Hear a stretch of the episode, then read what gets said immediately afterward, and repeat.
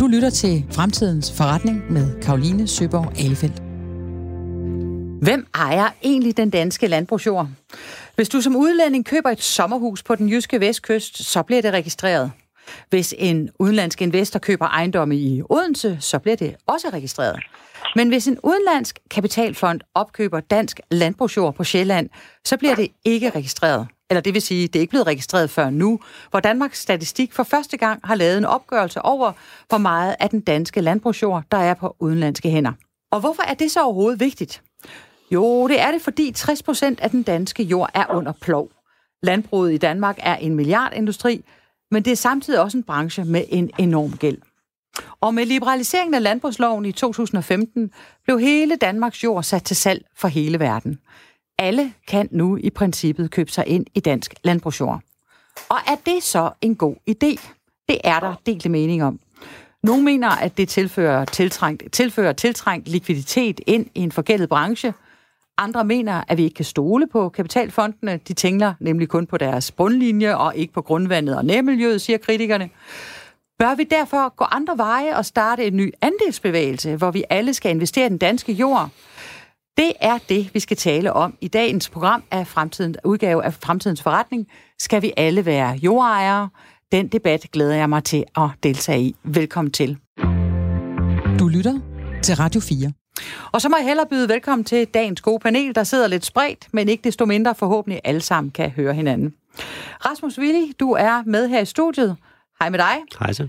Du er sociolog og formand for foreningen Andelsgårde, og du ser gerne en fremtid, hvor vi alle sammen ejer en lille smule jord. Alle sammen ejer en lille smule jord, ja.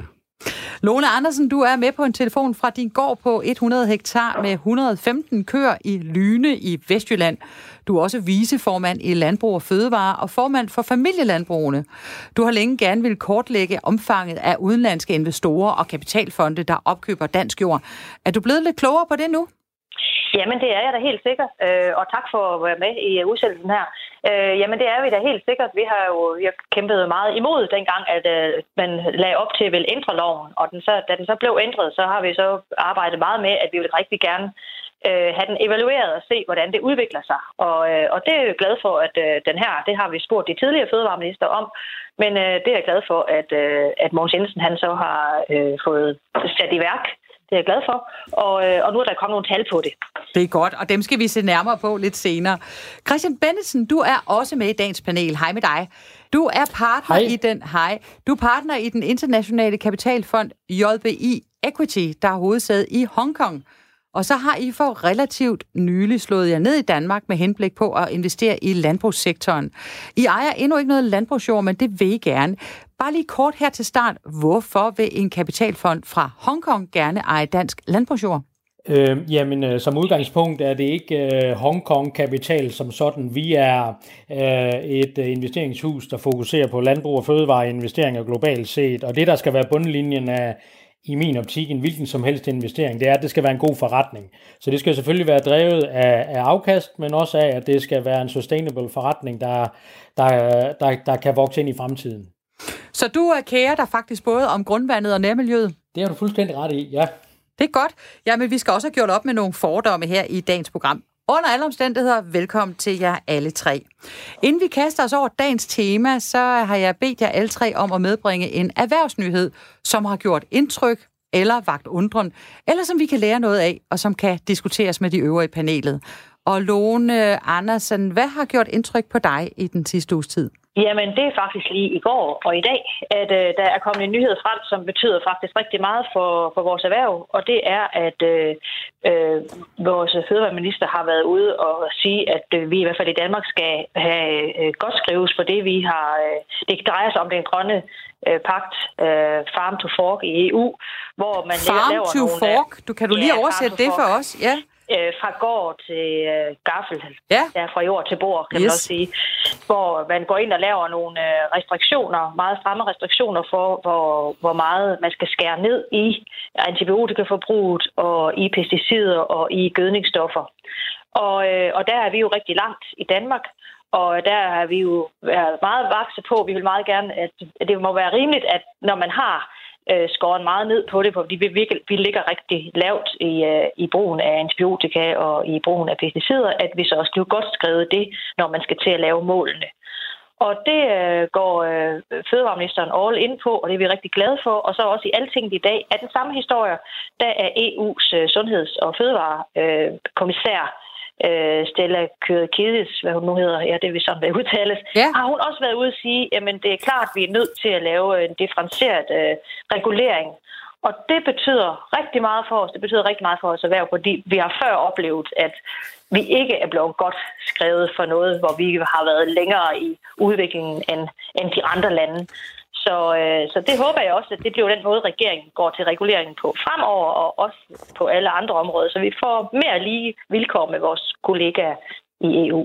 Lone, til alle dem, der ikke er vant til sådan lovsprog og sådan noget, alle de lytter, vi har derude, hvad vil det sige, at man bliver godt skrevet? Kan du ikke lige give os et praktisk eksempel på, hvad, hvad det er? Jo, det vil sige, at øh, hvis vi... Øh, Øh, bruger nogle, øh, noget antibiotika. Vi bruger en vis mængde af antibiotika på vores, øh, på vores dyr. Øh, og vi, man går ind og siger i E U, at man skal bruge meget lavere, men vi er måske nede på det niveau, som de vil have os ned på. Øh, og de siger, at hvis det er halvtreds procent, de vil have det ned på, så kan det ikke hjælpe, at vi skal skære yderligere halvtreds procent af næsten ingenting. Så, så den, sådan at man i hvert fald går ind og siger, jamen... Øh, målet er ligesom det samme øh, over det hele, men dem, der har, er, er tæt på målet, har jo så den kortere vej til målet, sådan at det ikke er noget med en mållinje, den bare bliver flyttet endnu længere, sådan du jo måske næsten ikke kan få lov at bruge noget af det. Nej, så det, det du siger, men ja. du, du er glad for, at I ikke skal straffes for at være nummer et i klassen? Lige præcis. Ja. Øh, Rasmus, hvad, hvad siger du til øh, Lones valg af nyhed den her uge? Jamen, jeg, jeg kender ikke så meget til pesticideforbrug, fordi øh, vi bruger ikke nogen øh, øh, pesticider, og, øh, og man kan sige, men det, jeg synes, at det er godt, at man på E U-niveau skærer ned på antallet af pesticider og også antibiotika. Vi har haft voldsomt mange øh, vandboringer, som er blevet lukket de senere år, og man har også haft øh, sager, hvor øh, man har fundet ulovlige pesticidbrug, øh, altså ikke godkendte pesticider, og derfor også har fået lukket vandboringer. Så det er da en god nyhed. Det er en god nyhed. Og Christian, ude fra Hongkong, er det her en diskussion, du så følger? Jeg vil egentlig gerne holde mig op i helikopteren, og så vi agerer jo inden for den lovgivning, som der måtte være i de respektive områder, øh, hvor vi investerer i. Så, så det har selvfølgelig impact på, på investeringer, men jeg synes jo, det er godt at have en, en debat om, øh, hvad der er godt. Men jeg, jeg vil også gerne have, at debatten går i retningen af, hvad er godt for klimaet, og, og hvad, hvad er det rigtige C O to aftryk for en given produktion, man måtte vælge at have i, for eksempel Danmark. Og øh, pesticider, kan man, det, det, det, det har måske en dårlig klang i, i folks ører, men nogle gange, hvis det kan spare øh, relativt meget diesel, øh, eller spare andre omkostninger, så man får et lavere C O to aftryk, så er det jo ikke umiddelbart en dårlig ting, men det er ikke, fordi jeg taler af fortaler for pesticider. Godt, sådan. Jamen Lone, der fik du da i hvert fald lige et par kommentarer til dit valg af, af nyhed i denne uge. Ja, jeg vil også bare lige, må, må jeg lige kommentere, ja, det må du. Som Christian han siger, at, at, at det her, altså den her nyhed om det, den er jo også med, på, med til at, at vi bevarer ligesom prisen på jorden, ikke også? Altså bevarer, at det stadigvæk er attraktivt at dyrke landbrug i Danmark, ikke også? Fordi hvis nu man laver så skrappe vilkår, at vi bare ikke kunne leve op til det, Så, så var det jo også, selvom det er helt oppe i helikopteren, Christian, ikke også, så ville det jo være utrolig ærgerligt, hvis man spænder ben for, for dem, der, der lidt er forrest i klassen, ikke også? Så, så på den måde, så er det nok noget, som dine investorer også vil interessere sig lidt for, det jeg tror. Ja. Jeg er sikker på, at vi kommer til at diskutere det her mere senere i programmet. Rasmus Willi, hvad har du fundet frem? Jeg har fundet en nyhed fra FødevareWatch, øh, og der som er, er et online øh, medie for fødevaresektoren, ja. Ja, ligesom FinansWatch, ja, og sådan nogle ting. Og øh, jeg havde faktisk flere nyheder, men jeg synes, den her, det var måske den mest interessante, uden at vide så meget om det. Men der er en, en særlig tysk virksomhed, en af verdens største, der hedder HelloFresh, som er en måltidskassekoncern. Og de er, har meldt deres øh, ankomst til Danmark og vil konkurrere med Årstiderne og Coop og Scanfood. Og, og de har selvfølgelig sagt, at nu skal de være de største på markedet. Men det, jeg synes, der er interessant ved det, det er, at der er egentlig sådan, øh, der er en affinitet, om vi vil, i forhold til det, vi taler om i dag. Nemlig en affinitet, det skal du lige... En sammenhæng, undskyld. Ja. En sammenhæng med det, vi taler om i dag, nemlig det, at... Øh, at vi selvfølgelig har masser af udenlandske aktører på et, et dansk marked, og her er det så infrastrukturen, eller det, at vi bringer øh, madvarerne ud. Og, øh, Og det, det, der så også er interessant ved det, det er jo, at øh, vi nok højst sandsynligt er på vej mod en udvikling, hvor vi får loka- vil få en større efterspørgsel på lokalt producerede fødevarer, og som så også skulle fragtes ud på en ny måde. Og her er så endnu en aktør, som står klar til at måske for i et nyt form for kunde-bundeforhold at agere logistik. Øh, og, det, og det synes jeg er interessant, fordi øh, helt på græsrådsniveau, hvis man springer derned, så har Københavns Fødevarefællesskab også annonceret, at de vil gå i gang med at bringe grøntsager og mad ud på, på elektriske cykler. så, så på den måde, så er der, øh, så lige før man vender tilbage til sådan, jeg lige vil sige, den klassiske mælkemand, men nu er det lige pludselig plantebaseret fødevarer. Så, så lige for at forstå dig, Rasmus, uh, HelloFresh's uh, go-to-market-strategi, er det uh, at, uh, at deale og wheele med danske grøntsager, eller er det bringe noget op fra Tyskland? Det fremgår ikke af nyheden. Så det, det fremgår ved, ikke. Vi venter i spænding. Vi ja. venter spænding. Men vi, jeg lærte lige et nyt udtryk her. Et kunde-bunde-forhold. Den lader vi lige gå ud i æterne kort øjeblik. Øh, Lone Andersen, hvad siger du til, at HelloFresh kommer til Danmark? Jamen, øh, det synes jeg, der er helt fint. Altså, vi er jo et, øh, et, åbent, øh, et åbent samfund, og vi eksporterer og importerer, så jeg synes, at det er rigtig fint, at øh, bare... Altså, og vi lever jo i E U, og vi har de samme regler, som skal overholdes, så, øh, så jeg tænker, det er... Det er udmærket. Det er fint med noget med lidt konkurrence. Ja, Christian Bendtsen, jeg ved ikke, om I har så mange måltidskasseløsninger i Hongkong, eller er det bare mine fordomme? Øh, der er også løsninger, men, øh, men essensen egentlig at tage af det er, at jeg også supporterer øh, en ny spiller på det danske marked, fordi i enden af dagen så betyder konkurrence, det gør jo, at, øh, at hvad hedder det, der kommer flere tilbud og flere muligheder til slutbrugeren, og så er det jo op til til slutbrugeren at vælge, hvilke løsninger man vil bruge til at, at, at efterkomme sit fødevarebehov på dagligt niveau. Sådan. Tak for det, Rasmus, for din nyhed om, at HelloFresh kommer til Danmark i konkurrence med andre måltidskasser fra Coop og for eksempel Årstiderne. Christian Bendtsen, hvad har du lagt mærke til i nyhedsstrømmen for den sidste uge? Jamen, jeg er jo nødt til at bevæge mig ud på det internationale farvand og, og kigge på, hvad, hvad der sker derude. Og, og, og i investeringsbranchen, jamen, der kigger vi jo selvfølgelig på, hvem øh, køber og hvem sælger.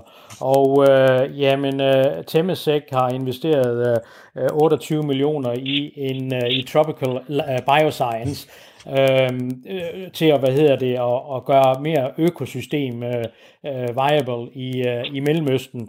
Og øh, hvis vi kigger på det money flow, der er, jamen en lidt ældre nyhed, men stadigvæk inden for en uges tid, er, at Saudi-Arabien har allokeret ca. seks hundrede femogtres millioner dollars til at, at supportere deres landbrugssektor plus import, og Abu Dhabi har øh, støtter deres fødevareklynge med ca. to hundrede tooghalvfjerds millioner dollars. Så det er egentlig bare for at og sætte konteksten for, hvad der sker ude på den store bane, for der, hvad der kunne have indflydelse på, hvad der kunne komme af international kapital til at købe jord. Øhm, og der vil jeg også øh, highlight, at der er jo rigtig mange, meget kapital, der går i retningen af AgTech og nye systemer. AgTech, nye produktions... hvad er det, hvad er det Christian? La- la- landbrugsteknologi, ja. øh, forkortet, øh, som, som går i retningen af at lave et mere effektivt produktionssystem. Og det vil jo disrupt noget af, af det danske øh, produktionssystemer ved, at man kan flytte produktion til andre lande. Og øh, sidste år der øh, blev der investeret ca. tyve milliarder ind i AgTech-teknologier. Og det er jo en konkurrence til Danmark. Det er en konkurrence til, til efterspørgsel øh, på, på dansk landbrugsjord. Christian, hvordan er det en øh, konkurrence, det der AgTech? Kan du give et øh, helt konkret eksempel? Jamen det kan jeg. Øh, for eksempel øh, så øh, er der forskningsinstitutioner, som øh, kigger på, hvordan kan vi producere grøntsager i, øh, i en desert, altså i en ørken, for eksempel i Saudi-Arabien. Og det her det betyder, Tropical Bioscience kommer ind? Ja, for eksempel ja. Og det betyder jo, at nogle af dem, som importerer fødevarer fra Europa, de kan måske begynde at blive øh, selvforsynende, eller i hvert fald få en større produktion i hjemlandet. Så det er jo en direkte konkurrence med, hvem skal Danmark afsætte vores fødevareproduktion til? Fordi vi er jo et neteksportør af fødevarer. Så vi skal jo kigge på, hvad der sker på den internationale bane. Og her er der noget stort kapital, der går efter muligheder derude, der kan disrupt efterspørgsel på danske landbrugsvarer, som så i enden af dagen indvirker på, om der er ekstra efterspørgsel på dansk landbrugsjord. Fordi i enden af dagen, så skal vi jo øh, så skal danske landbrugsvarer være konkurrencedygtigt, for at der i hele taget er en efterspørgsel på dansk jord. Men nu bliver jeg lige lidt nysgerrig, Christian. Hvordan kan det være, at man i disse ørkenstater får lyst til at hjemsource, eller øh, altså hjemtage øh, produktion af fødevarer? Man kunne forestille sig, at det var lidt mere op ad bakke, end at bare blive ved med at importere fra øh, netto-eksporterende lande, som for eksempel Danmark. Hvad, hvad, hvad tror du er deres bevæggrunde for at gøre det? Jamen, det er jo lige op i tiden, og, og jeg tror, at øh, alle, der er med på, øh, på der, der lytter til programmet, øh, vil have en forståelse for, at fødevaresikkerhed med covid nitten eller coronakrisen er i højsædet, så alle nationer rundt omkring i verden sidder og kigger på, hvordan kan vi sikre vores fødevaresikkerhed. Det er jo ikke et problemstilling, vi har i Danmark, fordi det, øh, vi åbner jo bare for hanen, og så kommer der mælk ud. Men, men for andre lande, hvor der er underskud, som for eksempel i Mellemøsten, jamen de er jo nødt til at kigge på, hvordan kan vi brødføde mod vores befolkning, for ellers tomme maver buller bedst, så, så kan vi ikke styre befolkningen. Det samme udfordring er der i Kina, i andre lande, hvor man ikke har fødevaresikkerheden. Vi kan jo kigge til vores nabolande som Norge, øh, der efter krigen øh, har gjort alt for at beskytte sig selv og have et lukket system for at kan have sikkerhed på, på fødevareproduktion. Øh, og det er jo fordi, man har gået igennem en hård tid.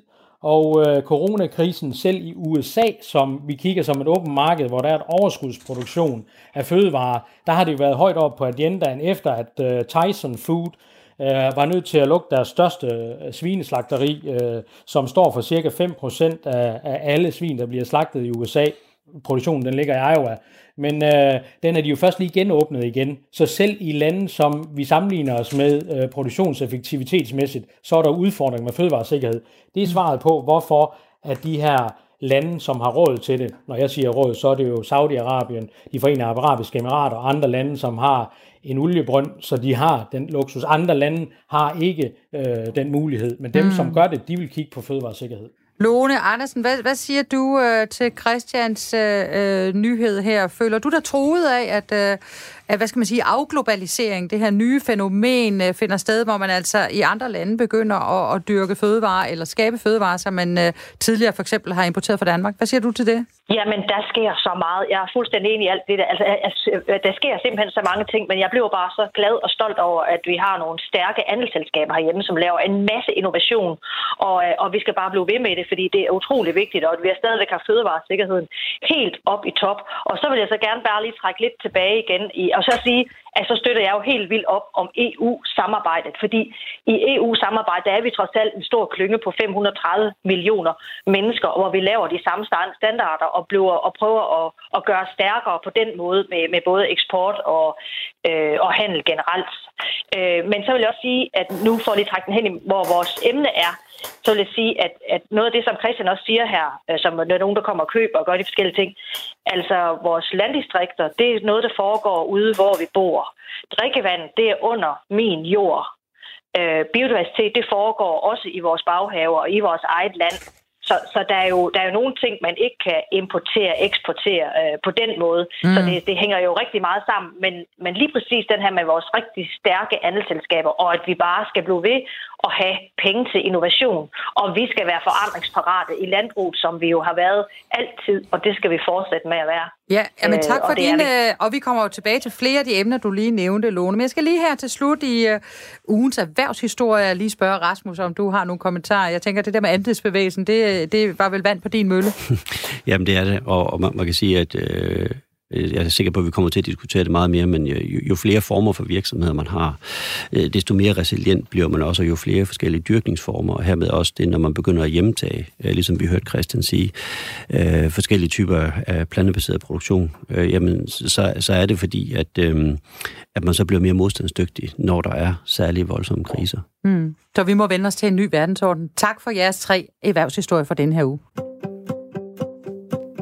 Du lytter til Fremtidens Forretning med Caroline Søberg Alfeldt. Hvem ejer lærken? Hvem ejer drikkevandet? Hvem er herre over den danske natur? Rasmus Willi, det har du sammen med Kim Kvist, der er direktør for Danmarks Økologiske Jordbruksfond, skrevet om i en kronik i Information, der har overskriften "Vi har behov for en ny folkebevægelse, hvor vi sammen investerer i vores fælles danske jord". Rasmus Willi, hvorfor er der behov for en ny folkebevægelse? Jamen, det, der, der er flere årsager, men, men en af dem er, at øh, koncentrationen af, af jordbesiddelser er efterhånden på meget øh, få, få hænder, og det gør også, som vi lige har talt om, at det simpelthen bliver en mere risikabel forretning for Øh, ja, for Danmark eller øh, for markedet især. Så man har egentlig man har behov for igen også de mange små landbrug, og man har behov øh, for at se på, at der er nogle andre måder at effektivisere på. Øh, det, der karakteriserer mange store landbrug, øh, er selvfølgelig, at man gerne vil eksportere til marginalpriser. Det er det marked. Øh, man... Til marginalpriser, det vil sige til konkurrencedygtige priser? Til konkurrencedygtige ja. priser, ja. Og det, som øh, er ved at ske, hvis man nu siger, at vi er gået fra en velfærdsstat til en konkurrencestat, og nu skal vi nok på vej over en bæredygtig stat, hvis vi skal have nogen chance for at nå de meget voldsomme klimareduktionsmål, så har vi behov for at genopdage øh, lokal produktion, vi har behov for at genopdage smålandbrug, og hvad, hvad var der, hvilken type af effektivitet var der dem? Jamen, der kan være en enorm forøgelse, som, som vi hørte øh, Lone sagde lige før, af biodiversitet. Øh, der kan være et stærkere ja, kunde-bundeforhold, introduceret ved det begreb før, det vil sige, at man er meget tæt på øh, sine producenter. Man kan genstarte andelsbevægelsen, man kan være delejer af sit eget øh, landbrug på mange forskellige måder, og det vil sige, at man, man begynder at, når vi nævner en, en, en folkebevægelse eller folkevandring, øh, så, er det, så er det fordi øh, mange af os har tabt forbindelsen til det der smukke land, vi har, og, øh, vi, og der er lige pludselig meget, meget få landmænd, og de er meget tæt på pensionsalderen, og det vil sige, at vi har, vi har et strukturelt problem. Så det, at, at vi skifter fra, lad os sige, velfærdsstat, hvor vi alle sammen fik råd til, vi fik demokratiseret kød på tallerkenen, om vi vil, mm-hmm. til at i konkurrencestaten, der fik vi, lad os sige, har vi brugt øh, kød som eksportvare. Og nu, nu har vi behov for lige pludselig, og derfor har vi så voldsomme debatter om plantebaseret mad og kød og alt muligt, øh, behov for en helt ny type af produktionsform. Og, øh, og, og vi har behov for at mindske vores C O to-aftryk radikalt. Og øh, Og vi er under tidspres, det har vi ikke været før, når de store gamle ideologier har ligesom kæmpet om, hvordan vi skulle indrette. Øh, og derfor, derfor har vi haft en heftig debat. Så jeg tror, det at vi nu har et højere strukturerende princip end den bare profit, øh, altså det, at der skal overskud i kassen i dansk landbrug, det betyder, at vi skal til at gentænke det på alle mulige måder. Og I har gentænkt det i et projekt, der handler om andelsgårde. Kan du mm. fortælle lidt mere om det? Ja, altså det... det Det, det er en forholdsvis øh, simpel model, og jeg tror næsten baghistorien til den er næsten det mest interessante, fordi øh, jeg sammen med, nogle andre, sammen med en kære universitetskollega, da jeg skulle begynde at skrive mig ind og, og, og forske i, i klimakrisen og hvad det betød for samfundsvidenskaberne, så gik det jo op for mig, som, som så mange andre, at dansk landbrug har et enormt øh, C O to-aftryk, og, øh, og det skal nedbringes. Og der er det ved landbruget også, øh, fordi vi kan ikke nå at komme i mål. Det er jo, at jord også kan binde C O to, afhængig af, hvordan man dyrker det. Og, øhm, og så så jeg jo ned, ligesom så mange andre har gjort, ned i alle tallene og tænkte, hov, der, der er en masse problemer, og jeg havde selv, og mig selv for landet, også mistet forbindelsen til, øh, til, til mit... Øh, Ja, til, til der, hvor jeg er opvokset. Og øh, havde vi ligesom mange andre øh, en længsel. Så vi begyndte at studere forskellige typer af økonomier. Hvordan kunne man øh, gentænke andelstanken? Og så faldt jeg over en, en rapport fra nogle af mine kollegaer på Syddansk Universitet, og det var fitness, øh, fitnessøkonomi, som jo er en milliardindustri. Og øh, øh, hvis man... Der er du fjorten... blev simpelthen inspireret af en rapport om ja. fitnessøkonomi over i landbrug. Det er, ja. vi glæder os meget. Det var det, der hedder en cliffhanger. Ja. Vi stopper her. Nej, men, men, men det, der er interessant ved det, det er jo, at folk betaler typisk et hundrede og halvtreds kroner om måneden, mm. og, øh, og der er op mod en million danskere, der gør det. Nu taler vi om folkevandring. Det, det, det er lige så mange, som da kvinderne kom på arbejdsmarkedet. Så mm. tænker man, så, så prøver vi det af. Så, så det, man, man gør i Andelsgårde, det er, at man bliver medlem for et hundrede og halvtreds kroner, Øh, om måneden, svarende til en god flaske rødvin om måneden, og så er man ejer i fællesskab. Det betyder, og det som tit mangler, når landbruget er i krise, at vi har et øh, stabilt kapitalflow ind til den første gård, og at den bliver ekstremt hurtigt gældsfri, nemlig på et år eller to, og så er den færdigrenoveret. Hele, hele jorden er dyrket, der er skovlandbrug, der er grøntsagsproduktion, der er ligesom alt det, vi har en nogenlunde viden om, binder mere C O to, end det afgiver. Og så er der en masse medlemmer, kunde-bundeforhold, som nu aftager. Og det, det ser ud til at, at virke i den forstand. Nu er vi et, vi er et år gamle med den første gård, og, øh, og de, de stakkels landmænd, vi, vi, vi har vores forvalter, kan slet ikke følge med. Der er, der er ligesom udsolgt allerede om formiddagen. Det lyder som, ja. Hvor mange medlemmer har I her? Øh, der er over fjorten hundrede nu. Der er fjorten hundrede, jamen altså andelsgårde for halvanden hundrede kroner om måneden kan man blive medlem af. Lone Andersen, ud over at være viceformand i Landbrug og Fødevarer, så er du også formand for Familielandbruget i Landbrug og Fødevarer. Nu skal vi tale lidt om, hvor mange, hvordan landbrug i Danmark igen kan blive til en god forretning. Nu har Rasmus et bud. Nu kan jeg godt tænke mig at høre dit bud på, hvad skal der til, for at mange landmænd kan slippe ud af deres enorme gæld? Men lad mig lige starte med at spørge dig, for det tror jeg meget godt lige at få på plads.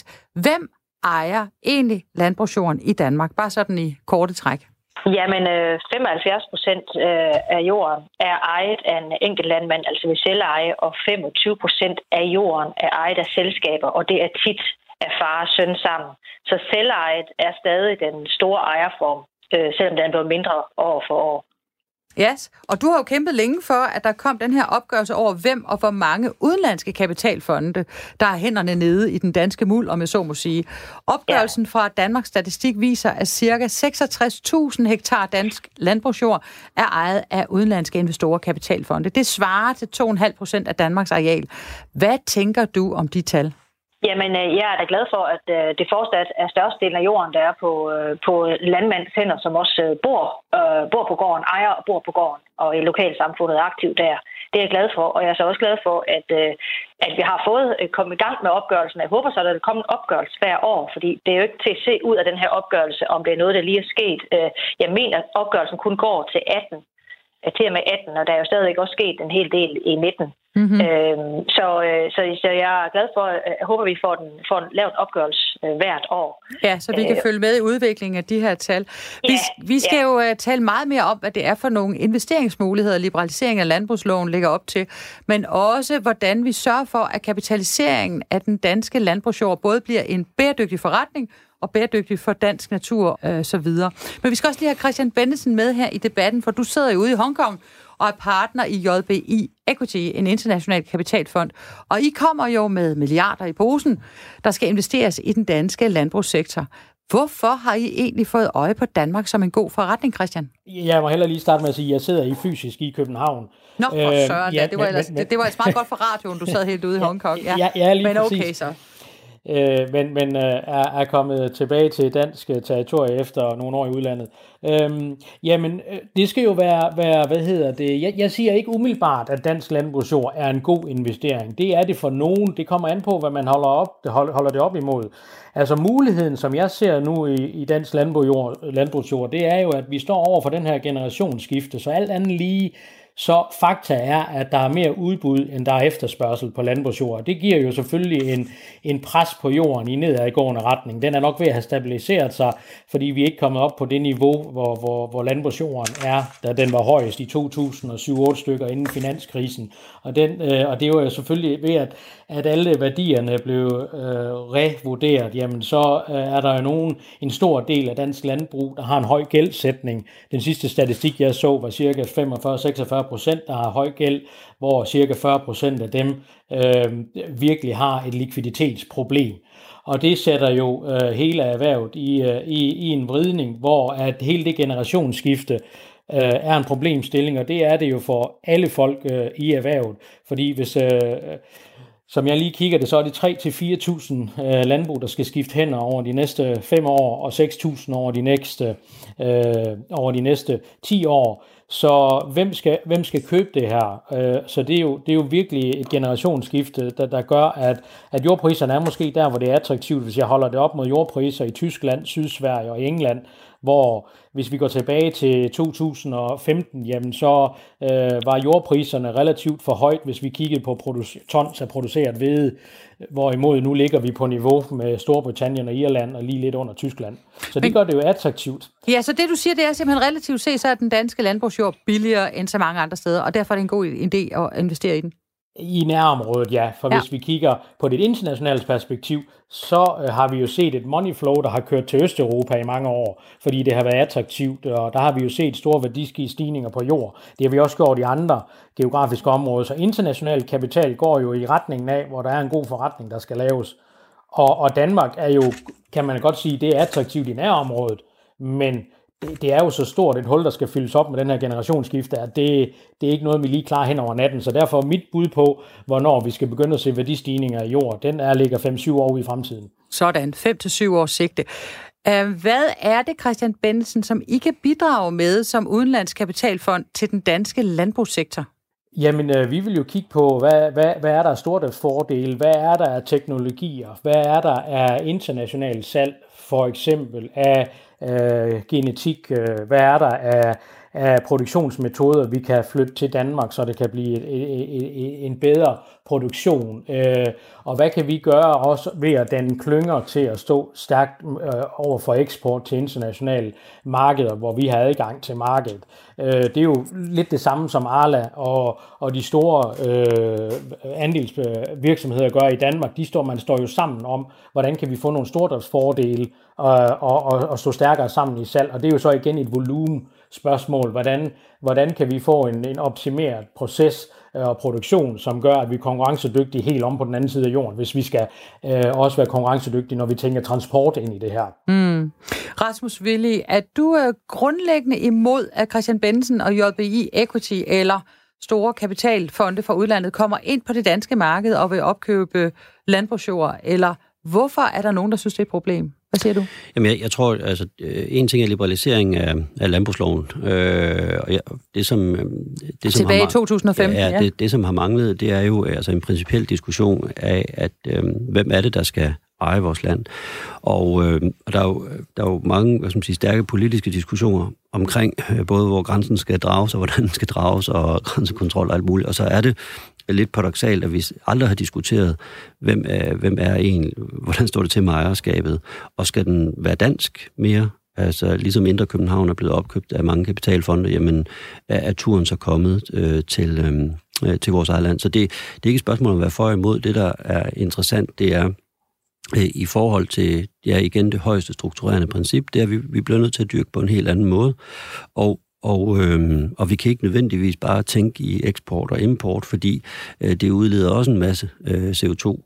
Øh, der, der er ikke en Der er ikke nogen chance for at nå de reduktionsmål, øh, hvis, man, hvis man fortsætter den linje.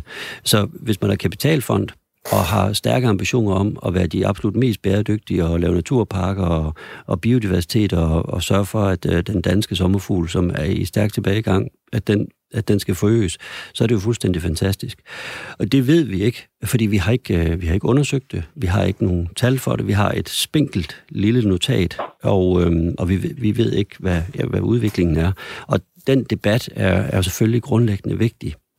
Dansk Øh, landbrug og fødevare, eller vi som fødevarenation, er, er sprængfyldt interessant stof, og, øh, og jeg tror selv, jeg er blevet forbavset efter at vende tilbage, øh, og selv har været opvokset på landet, øh, til, til det her område, altså, hvor, hvor meget der er sket, og hvor interessant det er, og hvor lidt øh, det egentlig fylder i vores offentlige debat i forhold til, hvor meget det burde fylde. Mm. Øh, så Så det er den grundlagsdiskussion, vi skal have. Men nu øh, lyder øh, det til, at Christian Bendtsen, han øh, kigger på det. Christian, nu må du selv lige bryde ind, hvis jeg ikke citerer dig korrekt, men du siger stordrift og klynger, men jeg hørte også sige, at øh, I vil ikke noget ondt med det danske grundvand. Jeg ved ikke, om du forholder dig til, øh, til den danske sommerfugl, men, men jeg ved i hvert fald, at det, som man kan i en kapitalfond, det er jo at komme med kapital. Og vi har stærkt forgældet øh, dansk landbrug. Hvad tænker du øh, med, om de kommentarer, som, som Rasmus kommer med her? Er der, er der samarbejdspotentiale? Jamen, det er der helt sikkert, men jeg synes, det er vigtigt at få med i den her debat, at øh, uanset hvem det er, der ejer jorden, om det er privatejet, det er selskaber, det er danske andelsselskaber, eller hvem det er, så er vi underlagt en E U-lovgivning og en dansk lovgivning, der sætter rammerne og standarderne for, hvordan man driver landbrug øh, og fødevareproduktion i Danmark. Så om kapitalen kommer fra højre eller venstre, så er det jo samme lovgivning. Så er det jo der, vi skal kigge ind, hvis der er nogen, der mener, at der er noget, der ikke foregår på den rigtige måde. Mm. Øh, Og, og jeg vil også sige, at, at øh, om kapitalen kommer udefra, øh, altså internationalt eller, eller indenfra, jamen så en god forretning, det er jo noget, der er bæredygtigt, sådan det også er en god forretning om to, ti, tyve år, fordi øh, kapitalinvestorer, som går ind i landbrug, jamen der er jo en dag, hvor vi skal have solgt øh, vores investering øh, på en eller anden, anden måde, så hvis du ikke afleverer det bedre, end øh, som du har overtaget det, jamen så kan du heller ikke forvente at få en højere pris for det, og det er jo den kapitalgevinst, som, som der er mange, der er efter.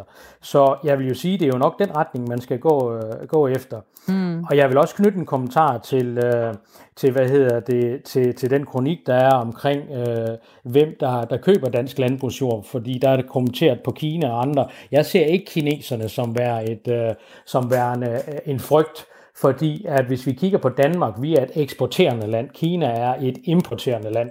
Så det betyder, at alt andet lige, jamen så vil en, hver investor jo investere i, i et land, hvor der er en underforsyning. Fordi så har du jo allerede tjent transportomkostninger med at transportere slutprodukter ud til slutbrugeren.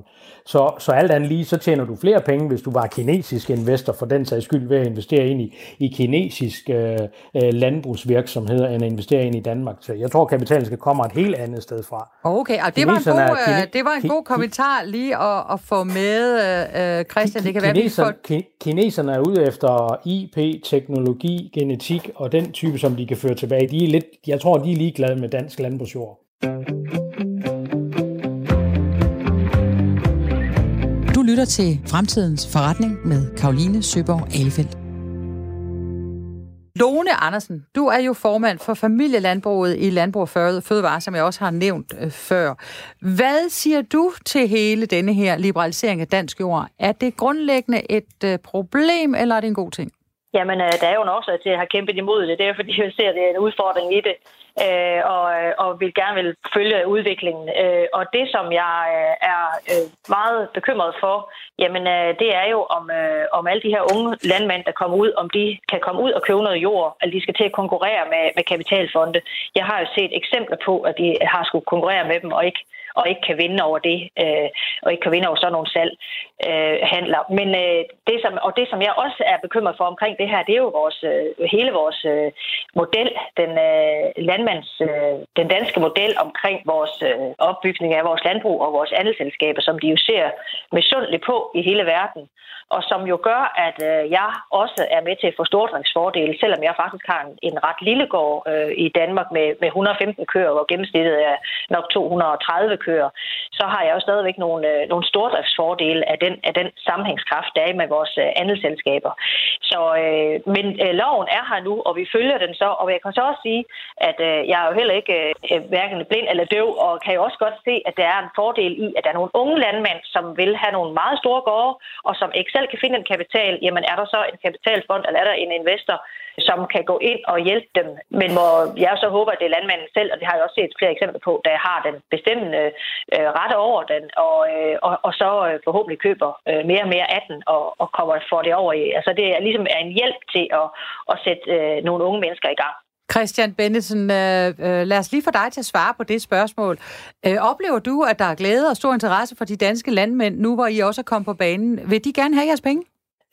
Jamen, jeg synes da absolut, der er en stærk interesse, og det er jo lige præcis dem, hvor interessen bliver vækket ved.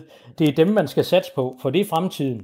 Fordi at jeg tror, at øh, i hvert fald mange øh, unge landmænd, øh, der har set lyset, de kan godt se, hvor, hvilken strukturvridning der er. Vi skal op og have nogle stordriftsfordele. Vi skal op og have en volume af x antal hektar og en animal, animalsk produktion, for at vi kan bibeholde, bibeholde en levestandard, som er på niveau med andre i Danmark. Den levestandard er jo, er jo noget, der er skruet op, og efter at dansk landbrug ikke, altså priserne på, på, på mælk og, og svinekød er jo en global uh, commodity, som ligger på et internationalt prisniveau. Jamen ved at den ikke er steget i proportionelt med, med, med leveomkostninger i Danmark, jamen så er man jo tvungen til at have større landbrug, hvis du vil have den samme levestandard. Ellers så skal man jo sætte sig tilfreds med ikke at have den samme levestandard. Men mm. hvorfor skulle man det? Så jeg synes jo da helt sikkert, at landbruget skal se det her som en mulighed for at trække kapital ind. Jeg hører både Lone og Rasmus øh, sige, at vi i Danmark skal være videnstung, vi skal, øh, vi skal putte penge ind i innovation, vi skal putte penge ind i videreudvikling af fødevareproduktion, vi kan eksportere, så vi hele tiden er foran, grøn omstilling, vi kan eksportere. Jeg er fuldstændig enig med det, men hvorfor er vi så ikke smartere end udlændinge investorer, så simpelthen tager deres kapital ind? Den kapitaltunge del ved landbrugsproduktion af jord, så hvorfor håndterer vi ikke det over, og så tager pengene ud af det, og så kanaliserer det ind i en produktion? Jeg ser det jo som en meget større mulighed for en ung landmand, i stedet for, at jeg er landmand, nu kan jeg blive direktør i et selskab, hvor jeg får øh, en medinvestor med ind, jeg kan have større armbevægelser, jeg kan tænke større, Og, øh, og, og, og så tænke på den måde, og så den der kapitaltunge tel, som måske giver to til tre procent afkast på en, på en dårlig dag, eller på en god dag, jamen hvorfor ikke øh, satse på, land, på animalsproduktion, der ligger på den samme jord, hvor du kan komme op og få ti til tyve procent afkast, så har du et højere afkast af din kapitalbinding. Hermed også den ejerstruktur, som der er i dansk landbrug i dag, det er jo for mit vedkommende hovedrystende, når man kigger på, øh, hvordan unge landmænd for gæld sætter sig på halvtreds til hundrede millioner og privat hæfter for så stor en gældsætning. Jeg kan ikke nævne et andet erhverv, hvor man privat hæfter for så stor gældsætning for banker, så hvis man vælter med det her, så vælter man hårdt. Det gør man, og det har vi jo også set flere gange, og Christian Bendtsen, jeg synes, du argumenterer øh, godt for din sag, og nu skal jeg lige runde den her første del øh, af, og prøve at se, om jeg kan vægte sol og vind lige her. Altså, jeg tænker, vi alle sammen øh, med jeres træs øh, input her, forhåbentlig er blevet lidt klogere på, hvordan situationen med landbrugsjord og ejerforhold og gæld øh, ser ud nu, så nu dykker vi mere ned i de gode forretningsmodeller. Landbruget står, som I alle tre har nævnt, nemlig over for en masse generationsskifter her hen over de næste ti år. År. Så for hvem kan det gå hen og blive til en god forretning? Og er fremtidens forretning, at øh, vi overlader det der med kapitalen til for eksempel dig, Christian, og nogle udenlandske kapitalfonde, eller skal vi alle sammen til at eje jord, ligesom vi har et fitnessabonnement og skal bruge halvanden kroner om måneden på det? Det skal vi til at tale om nu. Du lytter til Fremtidens Forretning med Caroline Søberg Alfeldt. Kan vide, om man kan lave et radioprogram om Danmarks skønne landbrug og natur, uden at vi spiller denne her gamle Poul Reichhardt-sang. Er du dus med himlens fugle og skovens grønne træer?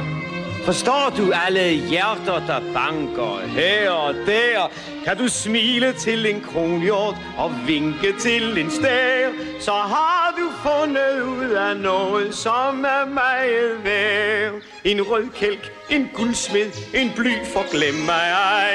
Et grantræ, en vipskjert, de elsker nemlig dig. Ja. Yeah. Dengang Poul Reichhardt i filmen Vagabonderne på Bakkegården fra otteoghalvtreds gik rundt og var dus med dyrene, der så dansk landbrug også ganske anderledes ud.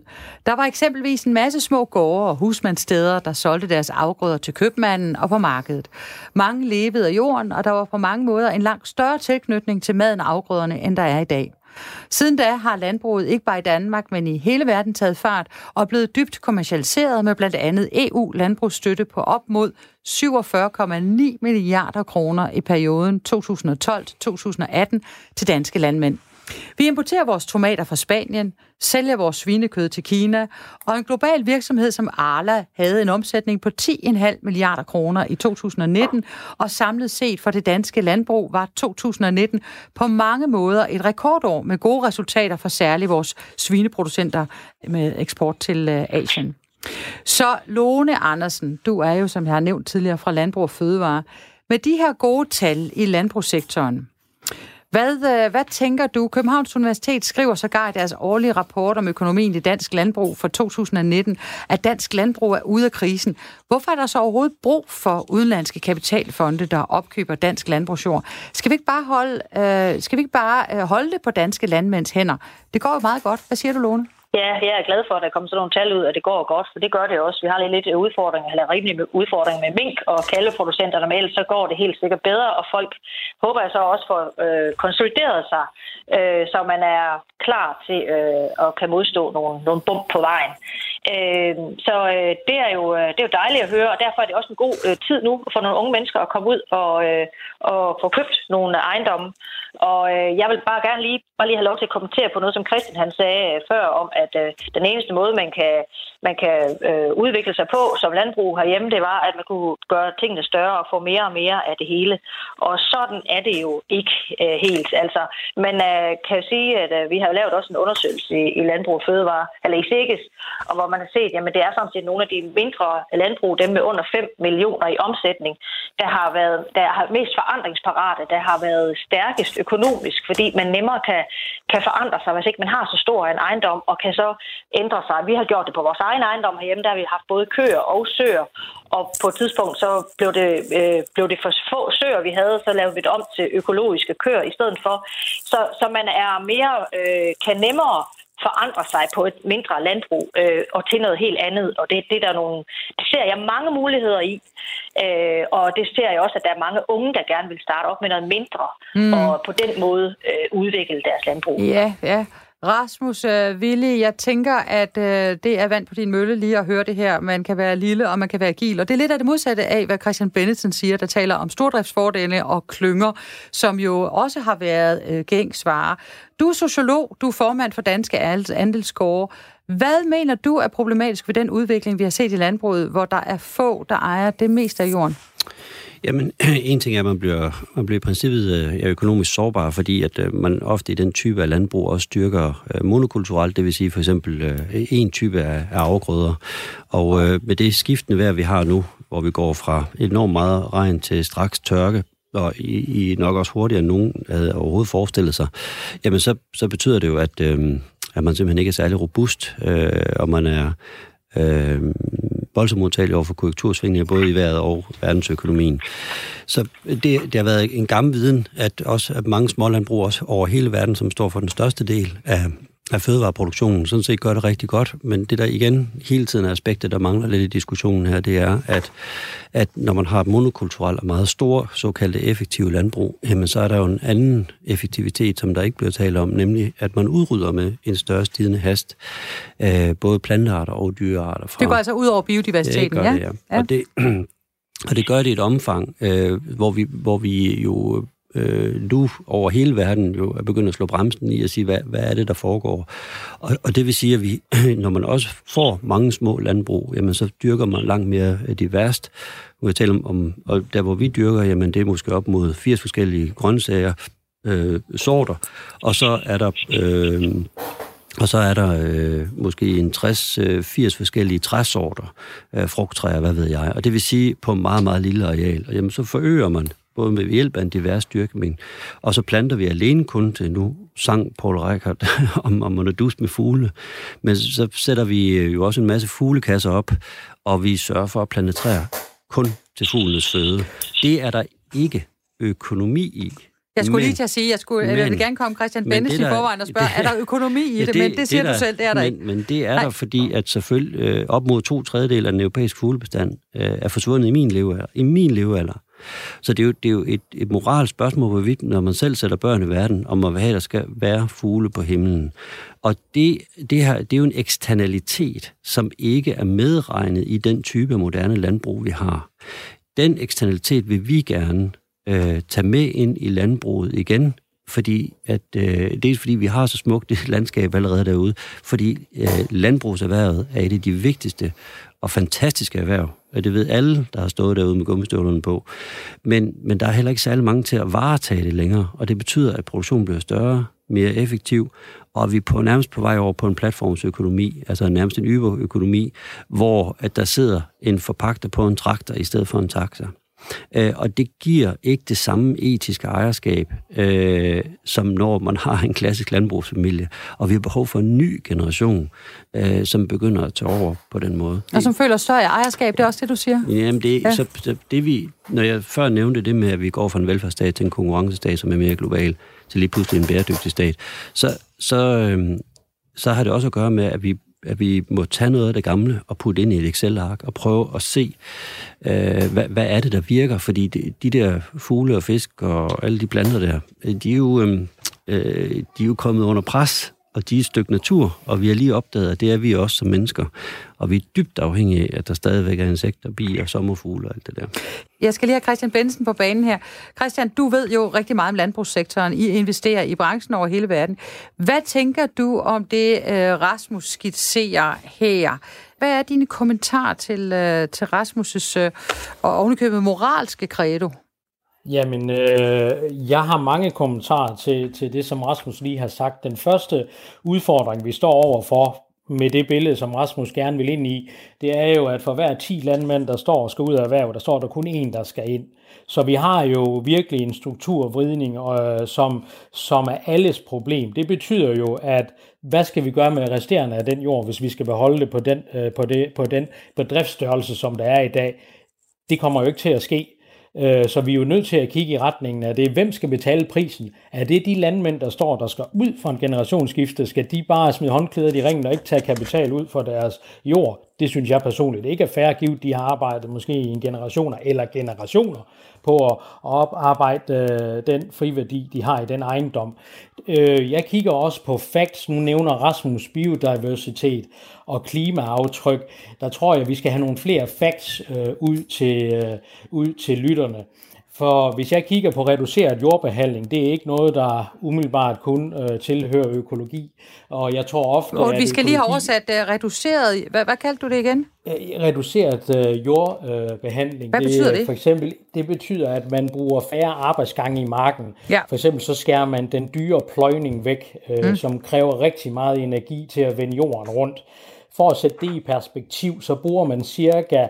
firs til hundrede liter diesel per hektar for at drive en hektar jord, og en pløjning, det er cirka et sted mellem seksogtredive, syvogtredive, otteogtredive liter diesel, der bliver brugt på den. Så ved at skære den væk, så er man jo allerede meget mere klimavenlig.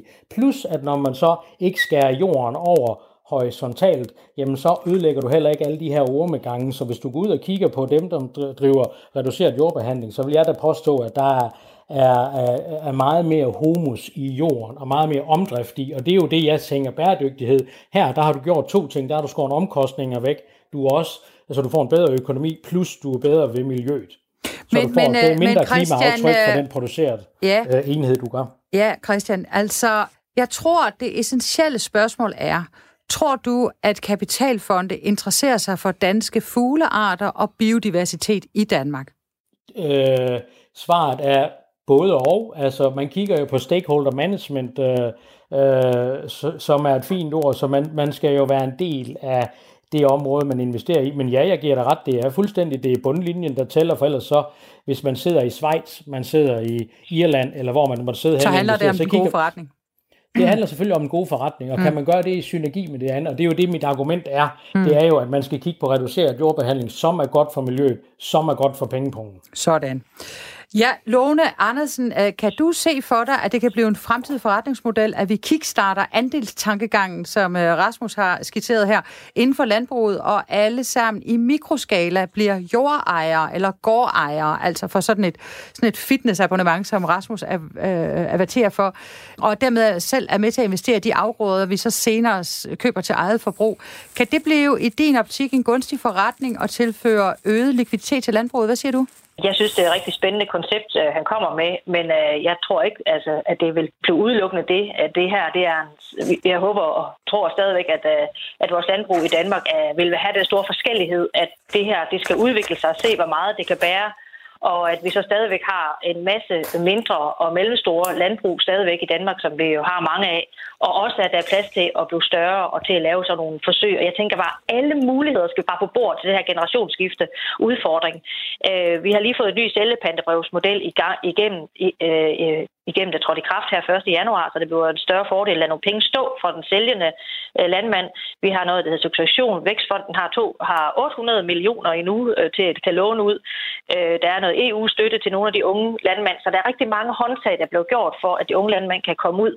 Øh, men og den her, det er jo en af dem, og det synes jeg, det er, er super godt, at vi, vi skal bare tænke ud af boksen på det her. Så er der mange, der gerne vil starte. Af de unge, det ved jeg, for jeg har meget at gøre med de unge landmænd at gøre. Der er mange af de unge, der gerne vil starte på et mindre landbrug. Øh, lige så stille se, om det er noget for dem. Og så på den måde måske købe noget, der er større, eller udvikle sig i den, en anden måde. Og hvis jeg så bare lige må kommentere omkring den med biodiversitet, så er vi jo kommet frem, så er der jo arbejde, der er meget intens lige nu på noget, der hedder bæredygtig finansiering.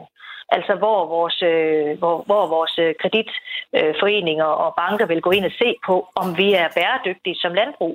Og det har noget med vores biodiversitet at gøre. Og jeg har da, skal snart have, have møde med min kreditforening, og jeg har blandt andet otte kilometer læhegn rundt om, om, vores, øh, om vores jord, øh, som jo også giver en form og har en par søer, som også giver noget form for biodiversitet. Og jeg vil da prøve at trykke, prøve dem lidt på og sige, hvad, øh, hvad, hvad tænker I der? For det tror jeg kommer får en, øh, en indflydelse øh, fremadrettet, hvor meget vi også gør for vores biodiversitet. Jeg synes, det der er, hvis jeg skal være helt ærlig, har overrasket mig, det er jo, at vi kan få A-kæden i dansk erhvervsliv til at stille sig i spidsen for det her. Alle kendte danske virksomheder, de er i gang med at gøre verdensmålene til en del af deres strategi og identitet. Altså, virksomheder stiller jo ikke om af filantropiske grunde. Det skal kunne betale sig. Jeg vil gerne øh, sige tak til øh, Christian Bendtsen, partner i den internationale kapitalfond J B I Equity, der ellers hører til i Hongkong, bortset fra at du sidder i dag i København. Lone Andersen, viceformand i Landbrug og Fødevarer, og Rasmus Willi, sociolog og formand for Danske Andelsgårde, som man kan blive medlem af for halvanden hundrede kroner om måneden, har jeg lige lært i dag. Tak for jeres øh, gode øh, og spændende input øh, til en sektor, som betyder meget for os alle sammen, nemlig den sektor, der sørger for, at der er mad på bordet morgen, øh, middag og aften, og som også er så vigtig en del af vores natur. Du lytter til Fremtidens Forretning med Caroline Søberg Alfeldt. Programmet her kan genhøres i aften kl. nitten nul fem her på Radio fire, og ellers tilgængeligt på podcast, når det passer dig. Skriv endelig til os med bud på historieemner, som du synes, vi skal kigge på. Du kan skrive til fremtidensforretning at radio fire punktum d k. Mit navn er Caroline Søberg Alfeldt, og jeg er tilbage næste torsdag med endnu en udgave af Fremtidens Forretning. I redaktionen er Anna Stribold Rigas og Lene Juhl. Tak for i dag.